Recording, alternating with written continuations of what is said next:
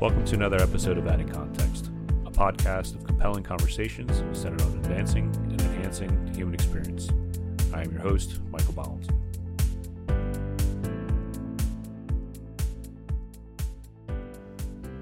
Welcome back to another episode of Adding Context. Today I'm speaking to Lane Rysbury. Why don't you tell us about yourself? Thank you for having me, Michael. I edit Wikipedia.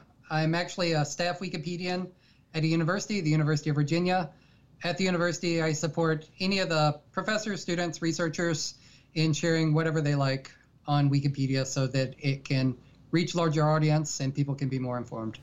So I, I definitely want to dive into into that and you know, what exactly it is you do, but I wanted to know a little bit more about you. You were born in Texas, if I read correctly? That's right. I grew up in rural Southeast Texas, and that is part of my Wikipedia story. Where I grew up, there wasn't a, a convenient library for me to access. And at the time, when someone's growing up, whatever experiences they have, that just seems normal. But when I got older and I went to university, I realized that some of my peers had access to libraries and better educational resources. And when I thought back about how I accessed the library and what kind of education I had growing up in a rural community, I was a bit envious, and it made me think, why do some people in the world have more access to information? Why do some people have less? Yeah. Now, even yeah. though I was in Texas, it, it was very fortunate because at least there was a library within biking distance. I could ride my bicycle and get to the library. But of course, there's many people around the world who don't even have that much of an option. Right. And I, I've Uh, cared about access to information ever since then. Got it. So any reason why you chose University of Washington over a more local university? Was it just to kind of get out and get away from, separate yourself from home a little bit? That's exactly what the what the reason was. I'm, I'm a gay male, and I was growing up in the, I had my teenage years in the nineties. At the time, the world was a different place. Younger people and future people who listen to this podcast, they're going to have challenges understanding the context of this. But it was difficult to be openly gay. There was a lot of discrimination. Actually, in the United States, homosexuality was only decriminalized in the early two thousands, and this was because of a court case in Texas. So I thought that I would go somewhere else, kind of have a fresh start, see if I had better luck in a city than I had in a rural area. At the time, I, I did have internet and communicated with people online in my teenage years from nineteen ninety-five. There was a, a Windows product called Windows ninety-five. It got a lot of people online, and I had easier access to, to the internet through, through my high school and in other ways. So I had some conversation with people, but what I didn't realize at the time, when I moved across the country to, frankly, get away from Texas, I, I didn't realize at the time that this was a shared experience that many gay people have. That is, they leave the rural area and then they meet each other in the city. And what do you know? Everyone says, where are you from? Where are you from? And everybody's from the farm. Right. So I had that experience. Got it. What was your experience like at University of Washington? Well, they had a big library. That was, that was one thing. So as soon as, as soon as I got to the city, I, I immediately went to the university library and I tried to get a, a library card there.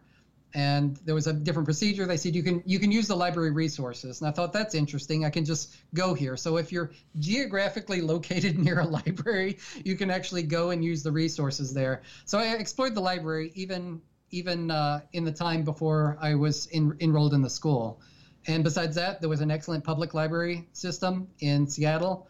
I eventually toured all the branches of the library. It was something I wanted to do. I could check out books. They they would give me books. I could just order whatever I wanted, and it would show up at my local library. Nice. And I thought it was fantastic. Just in general, it was a it was a wealthier community in Seattle, and there were all kinds of benefits right. that weren't available as community services where I grew up. Got it. Um, you did a little traveling around the globe. Was that while you were still in college, or was that kind of like post-grad type stuff?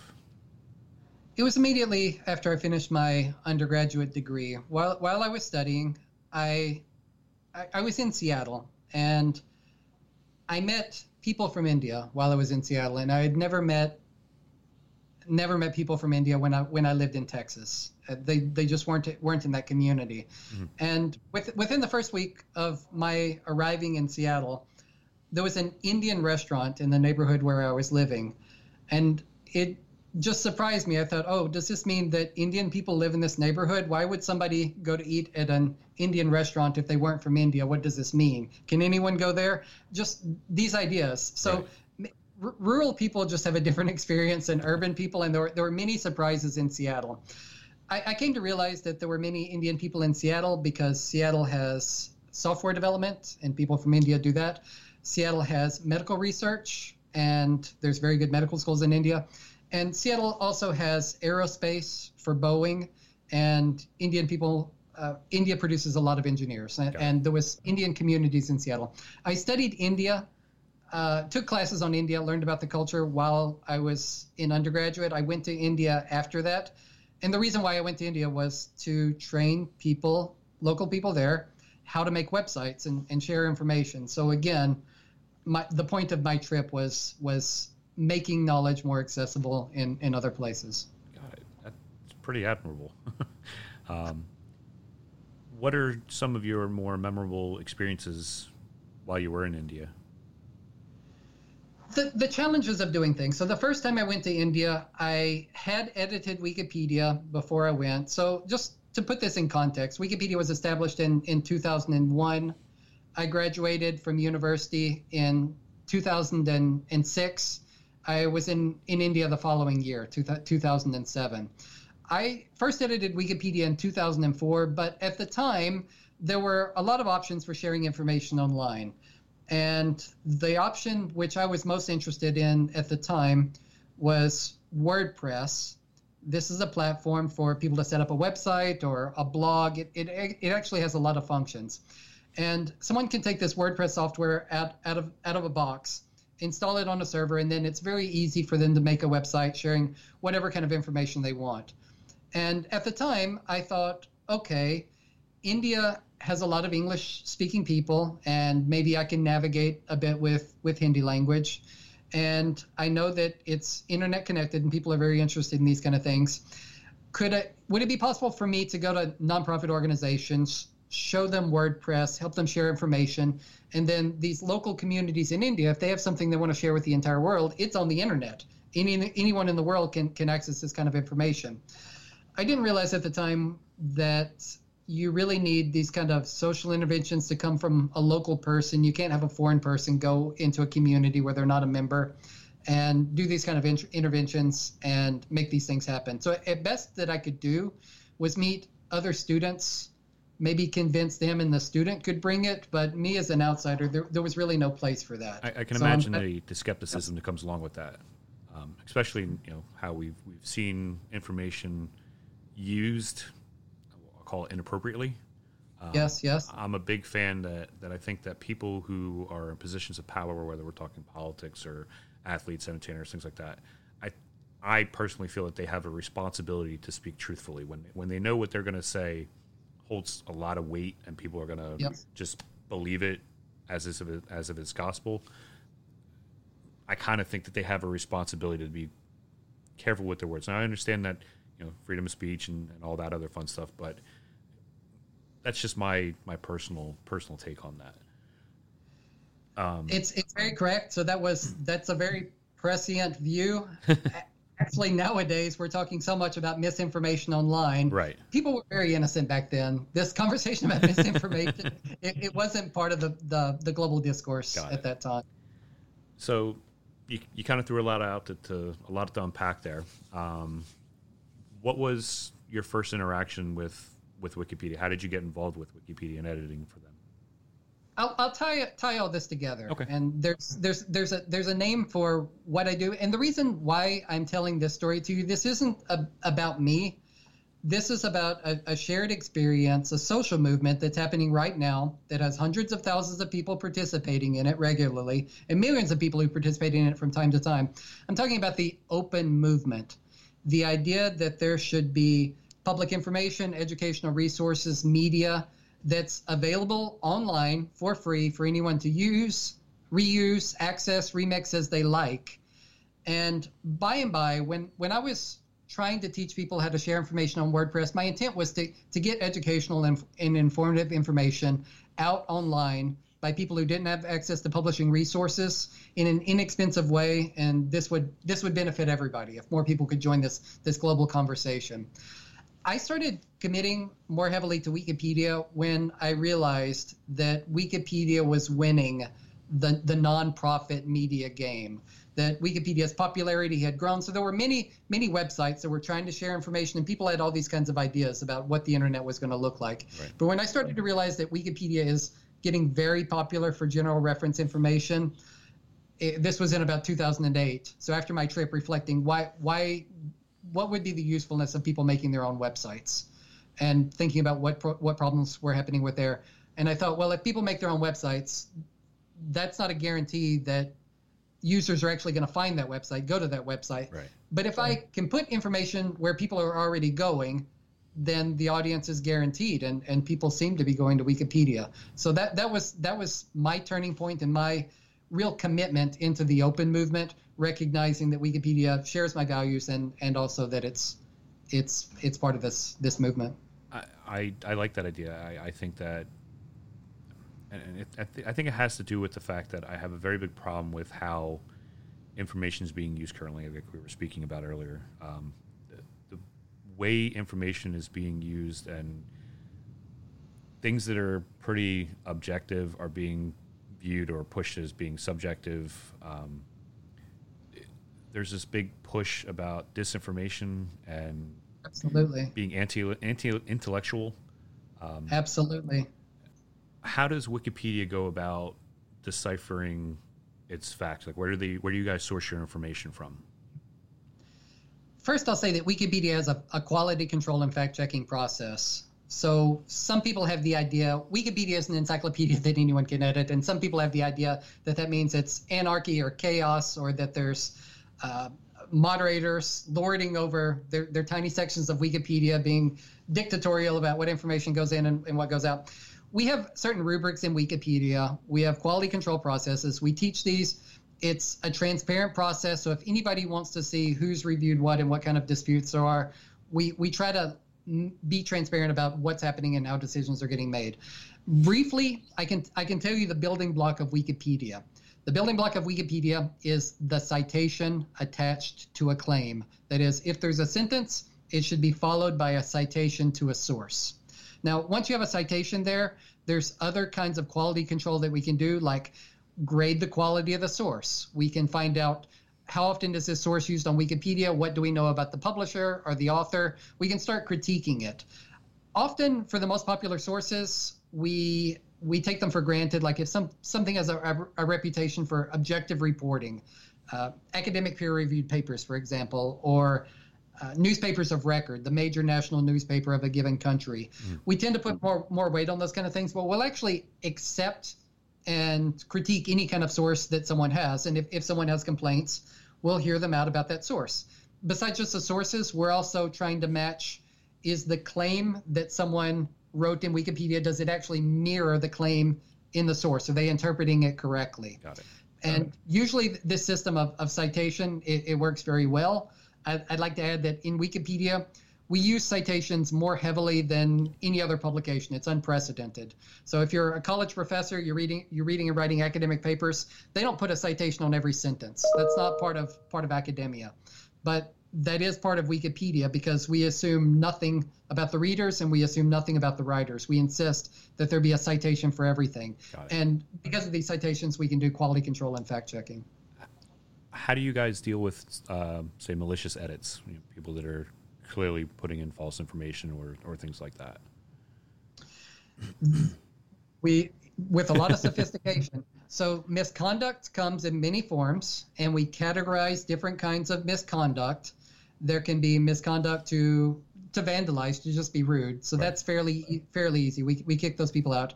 There can be misconduct in which someone's actually sharing active propaganda. Maybe this happens. We don't think that that's usually... usually the major problem, although there are some countries and some corporate players that, that are actively trying to put in propaganda. What's more likely is somebody who is either misrepresenting a source but very dedicated to it, and they're they're an outsider or in a small community, and they don't realize that they're against the mainstream. So there'll be some some conflict where they're they're s- sincerely ignorant ab- about the issue. And in, in these cases, we enforce civility. We try to determine, is the viewpoint they're spreading, is that actually a fringe view that we need to document? Or is it just so so outside the media ecosystem that we don't even need to include it?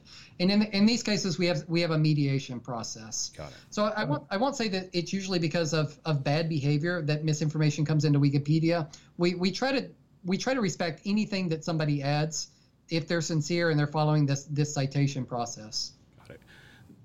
The one thing I used to I really liked about um, news was Newsroom.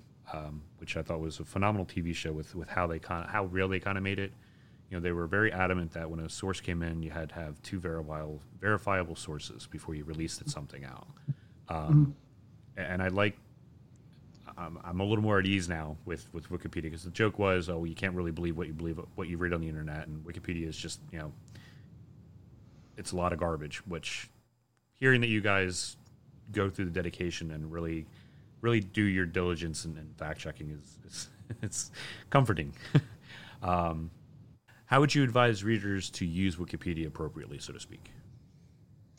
Wikipedia is a great place to get oriented to a topic where you're less familiar or you want to refamiliarize yourself. If somebody is doing serious research, what I recommend is navigate to the Wikipedia article on the subject, go directly to the bottom. You don't even need to read the Wikipedia article. And check the list of references that are cited. Uh, see, th- this is supposed to be a survey of the most important sources that anybody in Wikipedia's social network, anybody in the community has ever found. And as soon as somebody finds an important source, they either add it to the article or stage it for inclusion by going to the discussion page, which is where we, we work out issues with the article. And if you check the references in Wikipedia, for popular topics where there's a lot of people watching it, chances are this is uh, this is a good review of the major sources that exist in the field. And it, it can happen that it, it's missing sources. This means that no one in Wikipedia's network has either suggested this source or it's problematic for some other reason. And if somebody's really serious, they can go to the talk page of the Wikipedia article, post a message and say, can somebody review the sources with me? Can somebody help me interpret the cited sources? Or can somebody even do the original research of, of going out into different media channels and look for additional sources? I'd like some support. In the same way that libraries have reference desks where you can ask a librarian to help you with your research, we provide these kind of services in Wikipedia as, as peer-to-peer volunteer services. Really? Uh, so for, for any, any given subject, yes, you're, you're quite welcome to do this. When we're doing research, we do ask that people stay focused on the Wikipedia article. So we can't help help students do their, their research papers off Wikipedia. But if the student, as part of their diligence in, in research, says, I'm checking the Wikipedia article, can you review this with me? Then the researchers in Wikipedia would be happy to help you do that. That is an awesome component that I did not know existed with Wikipedia. There's there's thousands of people, tens of thousands of people doing all kinds of activities on Wikipedia all over the world every day. Right. It's an active community. How do you guys divvy up your editing responsibilities as far as um, specific content? Are there just groups of people who are dedicated to, say, you know, all the sports facts, and group of people that are historical people, and group of people that are set up for art? All right. There is a process. Uh, different people would explain it in different ways. I'm going to give one explanation. Okay. So um, among the, the the volunteers, I'm going to say there's kind of four categories of volunteers. Uh, one category is people who do any kind of off-wiki partnerships. I'm not going to talk about this, but these are the people who would go to like a library and ask for special collections in person and do some kind of negotiation. Got it. Uh, museums and these kind of things. There's another group, I'm not going to talk about these, but the, the coders, the people who are doing software development, right, who are absolutely right, fundamental to Wikipedia. They need to be in here, but they tend to stay away from administration, management, content creation. They have this very useful skill set, and they're they're not part of this process either. Got it. The last two are the ones that I, I think we should talk about. One is content creators, and this is what people think of when they think of Wikipedia editors. These are the people who are actually reading original sources, summarizing those sources in their own words, adding sentences and citations to Wikipedia. They might be doing other things like curating public domain images or Wikimedia compatible, copyright compatible images. Copyright meaning compatible with the open movement. Right. Wikipedia is a free and open resource, so we need copyright compatible content to go into it. Uh, and then the, the fourth category are people who do administrative functions inside Wikipedia to make it work. And these are also volunteers. So these are people who would, uh, I talked about mediating disputes. If somebody uh, is having a conflict about editing, somebody needs to mediate those disputes to keep things civil. If somebody comes into a dispute and their, their problem is that they're new and they need training, someone's got to connect them to help resources or talk them through to these kind of things. There's a lot of other administrative functions like watching for problems. Wikipedia is a digitally native platform. And if, for example, we see that there's a lot of traffic going to a particular article, it spikes up and that traffic's not typical, then that can be a cue it, it, for the person who's doing the monitoring to say, this is popular for some reason. We need to deploy people or rally people around to come improve this article to respond to something that's happening in the news cycle or whatever the case may be, wh- whatever's driving people here. And another way I'll explain this briefly, any role that you can think of that exists in a conventional, traditional publishing house, that role also exists in the Wikipedia community, and it's done by volunteers. Got it. So it's prime. Is it all volunteer basis, or are there people that are actually paid for their positions? There's a handful of people like me in the world, say twenty, thirty, not not very many at all, who are employed by some organization to facilitate the transfer of knowledge between Wikipedia and that organization. I'm pulling information out of Wikipedia. People at my university research it. I'm taking information mostly out of the library or things that are getting published at the university, and I, I help people put that into Wikipedia as well. So there's different museums or libraries or research institutes that are doing this. That's not at all common. I, I wish that it was as common to hire staff Wikipedians as organizations. Right. Are comfortable hiring a staff Facebook person or a staff Twitter person, uh, but we're we're just not there yet. There's a there's about five hundred people who are employed at something called the Wikimedia Foundation. They do different kinds of administration, including pulling in donations. If I had to say what what I wish the role of the Wikimedia Foundation was, I, I wish that they would be filling in content gaps, like getting participants from lower and middle income countries mm. who are underrepresented in Wikipedia, and focusing on software development. They they have a lot of ideas. It's a it's a rapidly growing organization. They do many things, but something that they do not do is get involved in content creation, because that's in the editorial domain of the volunteer community. Got it. So you, you two things I want to jump into. One is you mentioned civil um, and, and settling disputes civilly. Yes. Is there a way that we can utilize Wikipedia to have more civil discussions, to, to encourage more civil debate and, and actual conversation, as opposed to the typical screaming matches that people turn into when you have a conflict of opinion, so to speak? I can say that if anybody wants to examine civility at scale and what it looks like in online communities, if, if a person like that is serious and they don't look at Wikipedia, they're missing something big. Because Wikipedia, the community, has, has talked about this since the beginning. What it, what is what is our code for civility? Do we even have a code for civility? And we we've always said yes. There's certain kinds of behavior that's appropriate and certain kinds of behavior that's inappropriate. There's other platforms, social media platforms, where any sort of behavior seems seems seems to be acceptable. Yeah. And in Wikipedia, we we're nice to each other. And if if someone can't be nice, we'll very quickly block them. You have to you have to say nice things to other people, and we're we're quick to forgive. It's a lot like the Catholic Church. If you do something wrong and you go and you, you confess what you did, and you say, "I your penance," uh, yes, I, I, I do my penance. I'll sin no more. Then you're you're, wel- you're welcome to come come back to Wikipedia. Very quickly, quick to forgive. How how do you guys but, block uh, people, if I may ask? Or is that we, a, is that a kind of a have, I told you that there were in, admin, an administrative role. That's mm-hmm. one of the four categories. We actually designated some people in with a title called administrator, sometimes called a janitor. These are not these are not people who are necessarily leaders. In fact, they're discouraged from leadership, but they're the ones who will close conversations after everyone's had their say. They're the ones who say, okay, it's time to, to close this conversation and get consensus. They're also the ones who at the end of a dispute, we, we have we have a courts, a judicial system in Wikipedia. Okay. It escalates to different tiers, and administrators will close a dispute and say, because of your behavior, you merit a block. I I sentence you to one day or seven days or a month or a year to cool down, depending on what the person did. And severity it's of always crime. Yes, yes. And it's supposed to be rehabilitation whenever possible. We never want to kick people off the project.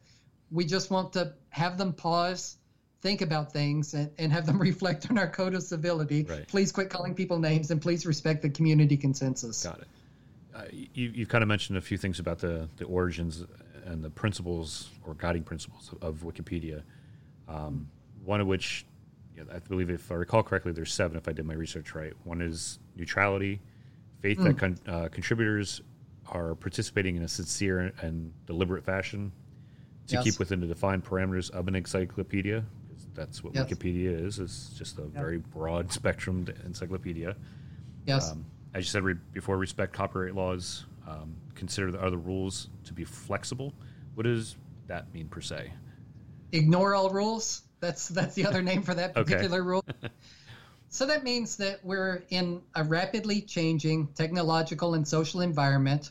This is an amazing opportunity for people from every country in the world discussing every topic to come come meet each other. And we try to come up with rules because the point of the rules is to encourage civility, to encourage quality of content, and also because every day is somebody's first day in Wikipedia. Somebody comes in, they want to edit things, and we've got to give them an appropriate amount of documentation and training so that they don't need to study for hours and hours before they make their first edit. We want them to make their first edit as soon as possible. And if it's correct, that's fine. If it's incorrect, we want to give them the least amount of information that will help them most quickly understand what's going on. Got it. Because of this, uh, there's all kinds of circumstances, new circumstances that happen where we might have rules written, but somebody does a good thing, and it's apparent that it's a good thing. So we don't enforce rules unnecessarily. If somebody's improving the encyclopedia, and they did that by breaking a rule, which still happens with, with some regularity, we give them a pass, we t- we talk about it, maybe we tweak the rules, but we definitely don't kick them out, and we don't undo what they did. Got it. Uh, that kind of seems like you there's you, you look at things as rules as written and rules as intended, and play with it how it, as long as it's, as you said, progressing Wikipedia, that, that's all that really matters, is as long as it's progressing in a good fashion and in good in a good direction. Um, that's correct. Yes, exactly. On a personal question, since you kind of brought up social media, do you find it to be a, a, a curse or a blessing, or kind of in the middle? I favor... So, I, one question is, is Wikipedia social media? And I would say it's a it's a very social environment. Right. So we don't we don't do the, the mass sharing. Wikipedia, people right. still arrive by Wikipedia because they're searching for information, not because they're subscribed to a feed. So that's that's a major difference. Right. In, in social media platforms, I I re, the conventional ones, Twitter and, Twitter, and Facebook. Facebook. And, yeah. Yes, I I regret the lack of quality control when people are making factual claims, and, and the speed with which misinformation can spread around and, and cause problems to society. Of course, I, I don't want censorship, but I think we need to have a, a serious conversation in society about what it means when, when dangerous misinformation is spread around. And I, I, I really don't want designated government officials saying that this is right and this is wrong. Right. I'm, I'm very scared of that. And I don't have answers for this. But right. at, at the same time, there are such a there's such a thing as shared objective truth. And this is what we need for society. And I don't feel like Twitter and Facebook acknowledge the existence of shared objective truth, whereas Wikipedia does. Agreed. Yeah, I, I just want to kind of get your, your feel on the, the, the big three, so to speak, of social media outlets. And, and I agree wholeheartedly. There's There's got to be a, a way that we can prove, or at least consensusly agree to what is objectively true and yes. what's clearly fact. And as you pointed out, it's easier for a false claim to spread than it is for truth. And I think part mm-hmm. of that's kind of the dialogue we've we've generated as as a society at, at large, is it's easier to put somebody on the defensive. Like we've kind of grown into this mentality that when we have a disagreement with somebody, the first thing somebody does is make a very obnoxious, false claim to put the other person in defense, which, you know, whether it's a claim of calling them a racist or a fascist, you put them on a defense, and now they can't combat you with the, the typical debate form of, you know, here's the fact, this is what we do. You put them in a position they have to either defend the claim that was just made to them or ignore it. And then the, you know, the people that are listening are going to say, well, is he ignoring it because it's true, or is he ignoring it because it's it's clearly false? And, you know, why is he being so defensive if it's not true, kind yeah. of thing? So everybody's got their own perspective on it. So I agree that they're, they're, we have to, as a community at large, figure out a way to back what's objectively truthful and kind of dismiss what is, you know, clearly intentionally false information. Every...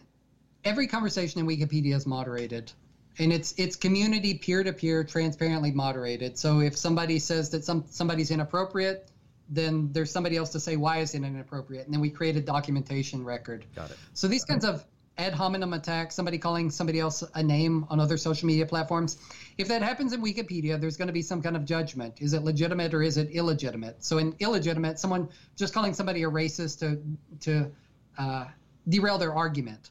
So that part of that part of it's illegitimate, but there are different kinds of biases and, mm. and serious complaints in Wikipedia, especially again from the from lower and middle income countries, people who don't speak English as a, a native language, but want to have their country's perspective represented in Wikipedia. They may not be able to speak very well, and, and somebody's got to advocate for these people if they say I'm being treated Slandered. unfairly.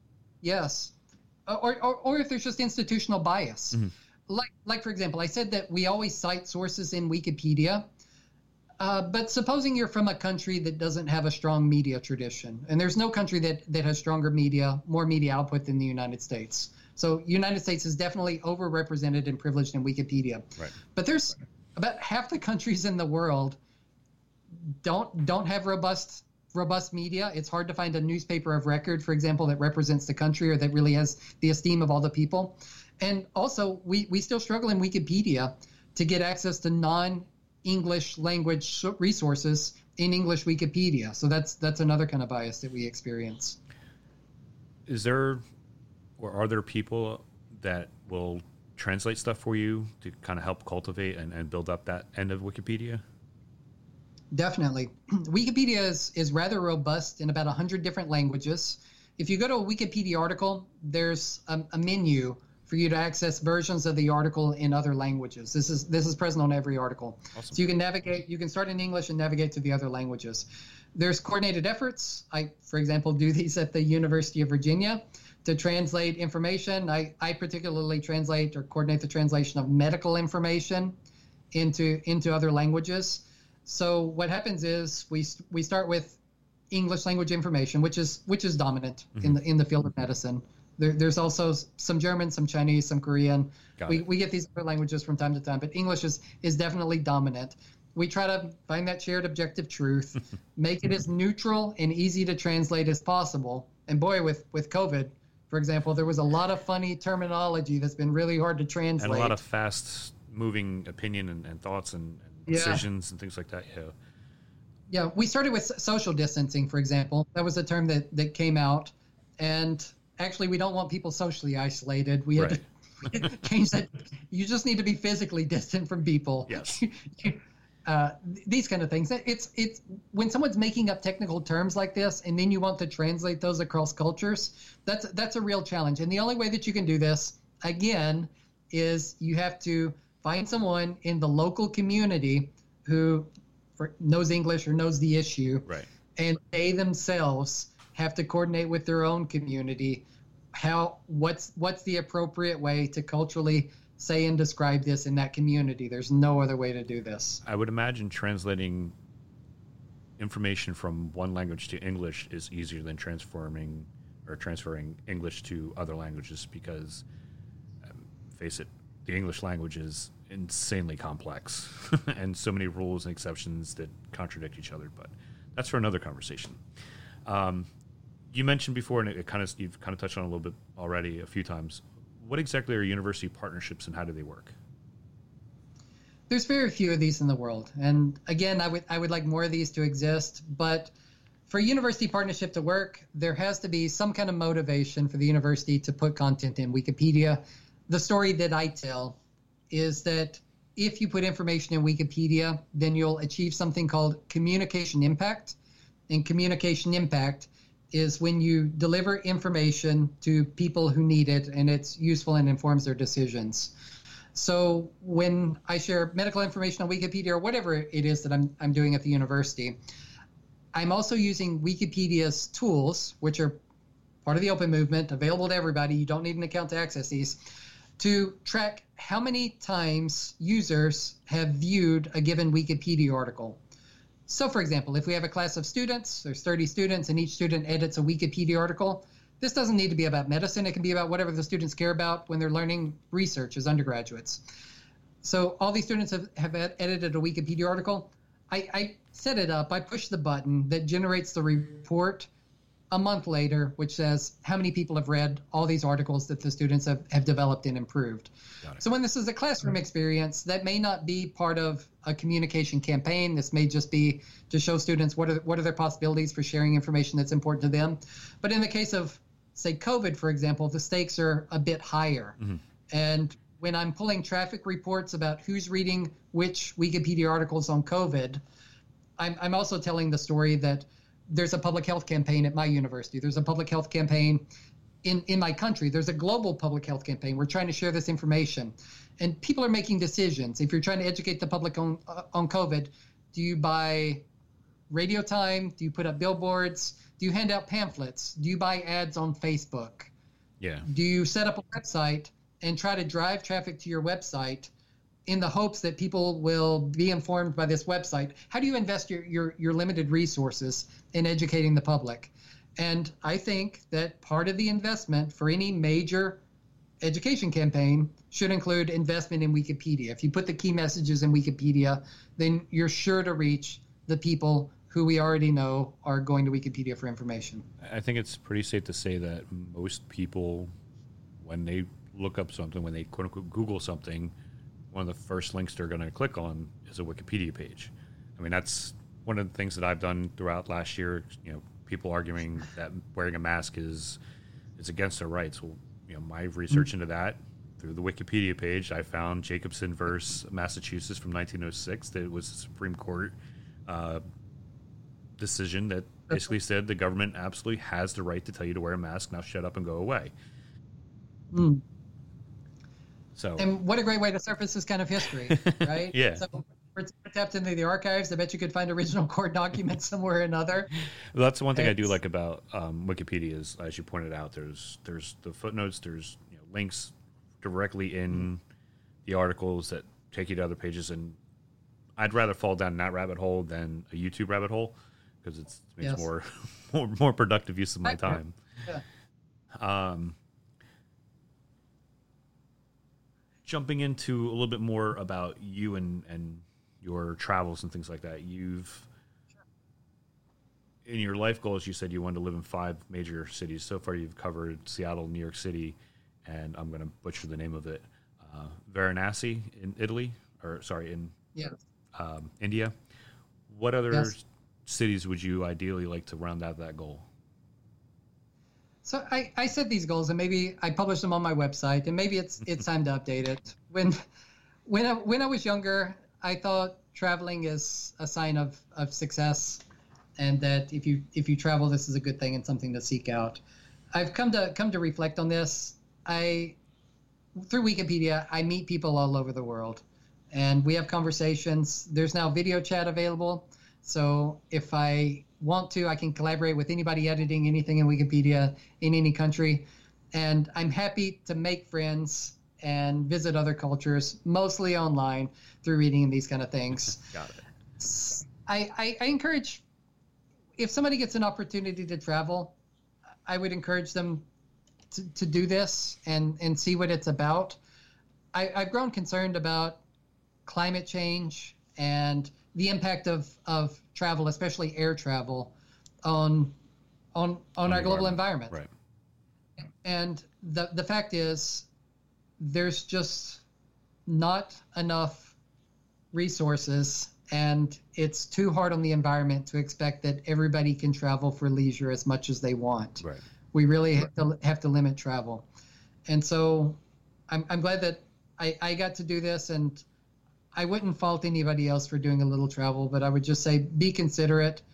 If, if somebody needs to travel, then they should, but it, it just shouldn't be a recreation activity. I agree with that, because now we can, at least until we can get to more global-friendly travel, uh, electric planes and things of that nature, electric propulsion. Um, Let's see what happens. Exciting times. I mean, it's it's amazing how quick Tesla was able to advance the the interest and, and the power, so to speak, of a of an electric car. Um, kind of pulling again from your, your little list of, of life goals. Um, one of them was to teach chemistry to young people for a year. Have you accomplished that? Oh, gosh. One of the websites I made, even while I was an undergraduate, I was putting my chemistry class notes, trying to set up a chemistry encyclopedia on my, my pitiful little website. This was even before WordPress. I wrote this thing in H T M L. And since since I made those goals, I've, I've started publishing a lot in, in Wikipedia. And there's a, a project, subject matter communities in Wikipedia. We call these wiki projects. It's mm-hmm. people who gather to do edit edit a particular field together. There's a wiki project, chemistry. I've had very good experiences with them, and what do you know? I feel like I'm teaching chemistry at scale these days. It's not just about me going into a classroom and speaking words. Right. I'm I'm pushing to the world there's now. En- there's engagement and and a, a greater, a broader reach, so to speak. I expect most of the, the chemistry students in the world know of Wikipedia. Yes. It's, it's just a great way to reach a lot of people. I'm going to to jump into some of my, we'll call it ridiculous question time. Um, Let's do it. You can answer, you can pass, you can whatever. So the oh, first one is, do you have a favorite microwavable food? I cook every day. Uh, I, I cook my own meals. I'm living off mostly, I cook uh, a starch, so rice or potatoes. Sometimes I bake my own bread. I make beans. Uh, almost every day I eat tofu, and I eat this on fresh kale that I chop up. So that's kind of the staple of my diet. I, I mix it up a lot, but this idea of fresh fresh leaves and and something starchy and, and a protein, that's what I do. I, I eat a vegan diet. Got it. I don't don't use a microwave. I, I, I everybody's got their own way to, to, to maintain their happiness, and I, hmm. I I agree with that. I wish I had that kind of discipline. um, My answer to that question would be uh, my fallback of Uncle Ben's bagged rice. It's just easy, and it's not incredibly, great taste. Yes. It's not incredibly horrible to eat. So, next question. Uh, describe your sense of humor in one word.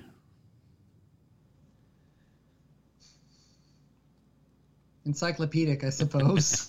if, I, if, if I tell a joke or do anything that amuses me, it has something to do with reference information, which isn't isn't what most people's humor is. We have fun in Wikipedia. That's all. It's a fun place. I, I wouldn't be there if it wasn't fun. Right.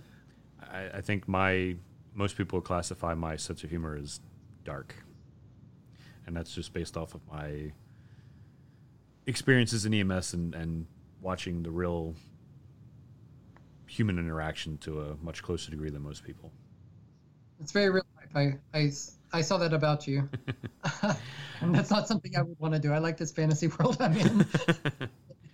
um, have you ever been attacked or bitten by an animal? And if so, what and why? I got a very good answer. Uh, Syrian hamster. Uh, so Syrian hamsters, I've edited a lot of Wikipedia articles about these animals. This is the familiar pet hamster. Okay. Uh, I'll Also called a golden hamster or a teddy bear hamster. Got it. They live for about, about two years. Very friendly animals, mm-hmm. domesticated. But just about every hamster at some point in his life, it's got a good bite in him. One good bite. And I've had a lot of the, a lot of these hamsters, and everyone's nipped me at least once. I I can attest to that. My hamsters took a nice chunk out of my finger when I was a kid. And um, mm. my my normal go-to story about being bit by an animal um, has to do with a duck when I was about six years old. And yes. I was running. Um, I lived in an apartment complex, and one of my best friends when I was a kid lived in the apartment directly behind me. So there was this nice little mm-hmm. courtyard between our buildings. And my mother called me over, and there was always ducks, always ducks around. And I thought I made a nice wide berth around the mama duck and her babies, and clearly it wasn't wide enough. And as my mother was picking me up over the, the railing, the mama duck kind of flew, and she literally bit my ass, and I had a nice little welt just because she thought I got too close. Mid-air, mid-air you're talking about. So you're just hanging in midair. Oh, yeah. She took off hey, and okay. she got like me, a so. target. Yeah. Okay. That's my uh, that that's my duck story. Stay away from mo- stay away from mama's babies. Exactly. Um, if you could bring back one famous person from the dead, who would it be? Wow! That's, wow! That's one of those, those wild ones because there's so many options.